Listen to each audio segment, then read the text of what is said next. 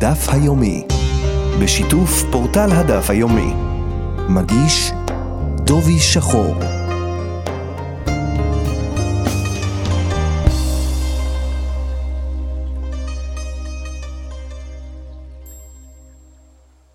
שלום למאזינים, היום במסגרת הדף היומי נלמד מתוך דף מ' במסכת קידושין. היום בדף מביאה הגמרא ברייתא ידועה שבה נאמר לעולם יראה אדם עצמו כאילו חציו חייב וחציו זכאי. עשה מצווה אחת אשריו שהכריע עצמו לכף זכות. עבר עבירה אחת אוי לו שהכריע את עצמו לכף חובה.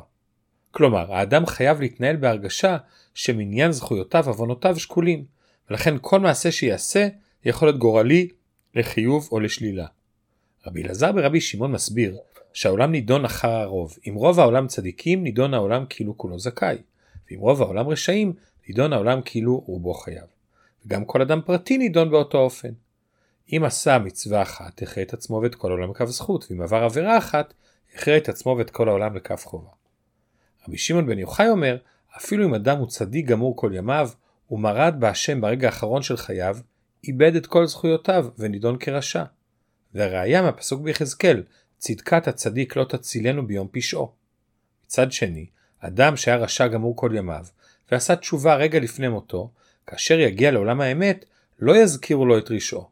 והראיה מהמשכו של אותו פסוק, ורשעת הרשע לא ייכשל בה ביום שובו מרשעו. שואלת הגמרא על דבריו אלו של רשב"י, אדם שהיה צדיק גמור כל ימיו, ומרד בהשם ברגעיו האחרונים, מדוע יאבד את כל זכויותיו? נחשיב לו לפחות את הדבר כאילו יש לו מחצה עוונות ומחצה זכויות. מתרץ ריש לקיש שהאופן שבו אמר רשב"י שהצדיק מאבד את כל זכויותיו מדובר דווקא באדם שהתחרט על כל המצוות שעשה בחייו ורק אדם כזה איבד את כל זכויותיו ונידון כרשע. בדיוק כמו אדם שהתחרט על כל העבירות שבידו נחשב הדבר שלא חטא. הרב אלחנן וסרמן השם ייקום דמו הקשה על סוגייתנו. במסילת ישרים כתוב שלפי שורת הדין לא היה מקום לתיקון החטא על ידי תשובה, וכל מה שחרתה עוקרת את העבירה, ונחשב הדבר כאילו לא עשה כלל את העבירה, דבר זה הוא רק ממידת הרחמים ולפנים משורת הדין שהקדוש ברוך הוא מקבל את התשובה. אך, מדברי סוגייתנו לכאורה לא משמע כך, משום שאדם שמתחרט על מעשיו הטובים, הוא מאבד אותם, כלומר שחרטה עוקרת את המעשים, וממילא, גם כאשר אדם מתחרט על מעשיו הרבאים, באותו אופן יימחקו כל חטאיו. והדבר הוא משורת הדין, ולא לפנים משורת הדין, כפי שביאר המסילת ישרים. את השאלה הזאת שאל הרב אלחנן וסרמן את החפץ חיים. והחפץ חיים השיב לו כך: כל מה שאמר המסילת ישרים שהתשובה נחשבת לפנים משורת הדין, הדבר נאמר רק לגבי שני עניינים. הראשון, כדברי יש לקיש מסכת יומא, שאדם ששב בתשובה מאהבה, נעשות העבירות שנעשו בזדון לזכויות. וזהו ודאי דבר שהוא לפנים משורת הדין. לא רק שהעבירה נמחקת, אלא שנהפכת לזכות. והדבר השני, העובדה שתשובה מועילה לא רק לאדם ששב מאהבה, אלא גם לאדם ששב מיראת החטא, ואפילו שלא מתחרט על עצם העבירה, אף על פי כן תשובתו מתקבלת. זה עצמו נחשב לפנים משורת הדין. אמנם, העניין שנעקר מעשה העבירה על ידי חרטה גמורה, זה אכן שורת הדין, כפי שמוכח מסוגייתנו. הרב אסרמן לא קיבל את תשובתו של החפץ חיים משום שלדעתו לא נראה כך בלשונו של המסילת ישרים. ואם כן חוזרת השאלה איך ייתכן שחרטה מסוגלת לעקור מצווה? הוא מבאר הרב אסרמן באופן אחר. הוא מסביר את הדבר מדברי המסילת ישרים בעצמו, הרמח"ל, רק מספרו דרך השם. לדבריו, בכל מצווה ישנם שני עניינים. הראשון, עצם קיום המצווה יש בו תועלת ותיקון לאדם, והיה ראוי לעשות את המצווה גם אם לא נצטווינו עליה. וזו הסיבה שאבות קיימו את כל התורה למרות שלא נצטוו עליה, משום שהבינו את התועלת והתיקון שיש בקיום המצוות מצד עצמם. והעניין השני שיש במצווה, שעומד בפני עצמו, שאנו מקיימים את ציוויו של השם שציווה עלינו לקיים את המצווה. אותו הדבר גם בעבירה.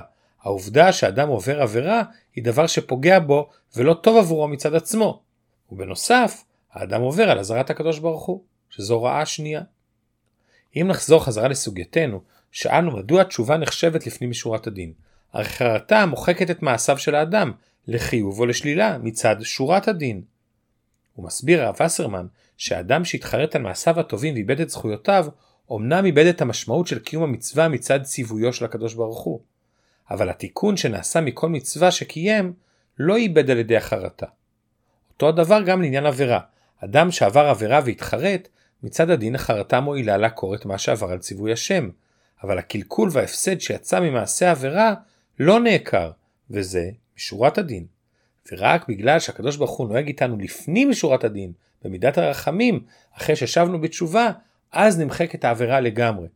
גם החלק של הקלקול וההפסד. וזוהי כוחה הגדול של התשובה שהוא לפנים משורת הדין כפי שהסבירה מסילת ישרים. נסכם מה שלמדנו היום. ראינו שאדם חייב לראות את עצמו כאילו חציו חייב וחציו זכאי. וכל מצווה מכריעה לכף זכות ועבירה לכף חובה. גם המישור הכללי וגם המישור הפרטי. הבאנו דברי רבי שמעון בן יוחאי שלימד שחרטה של אדם לטובה או לרעה יכולה לשנות את כל ההתייחסות אליו, אפילו אם החרטה נעשתה רגע לפני מותו. כאשר אדם מתחרט על מעשיו הרעים אפילו לפני מותו, לא יזכירו את מעשיו הרעים כאשר יעמוד לדין. ומצד שני כאשר אדם מתחרט על מצוותיו, חלילה, הוא מאבד את כל זכויותיו. ראינו את שאלתו של הרב אלחנן וסרמן שתמה על מסקנת סוגייתנו, שממנה נראה שהחרטה משנה מציאות לחיוב ולשלילה, לגמרי, וזה מצד הדין, ומילא איך קבע מסילת ישרים שתשובה היא לפנים משורת הדין. החפץ חיים תירץ שלפנים משורת הדין מתייחס לעובדה שתשובה מהווה זדונות נהפכים לזכויות, ושתשובה מהירה מועילה, אך העובדה שתשובה מוחקת עוון, זהו אכן שורת הדין. הרב וסרמן לעומתו תירץ באופן אחר, לדעתו לפנים משורת הדין מתייחס רק לחלק בעבירה שפוגם או מקלקל את האדם בעצם מעשה העבירה, אבל לא בחלק של העבירה שבו עבר על ציווי השם. שנזכה בעזרת השם לשוב בתשובה שלימה. עד כאן בקצרה מפורטל אף דף היומי, מסכת קידושין בדף מ', גמר חתימה טובה, שבת שלום ולהתראות ביום ראשון, בדף מ"ב.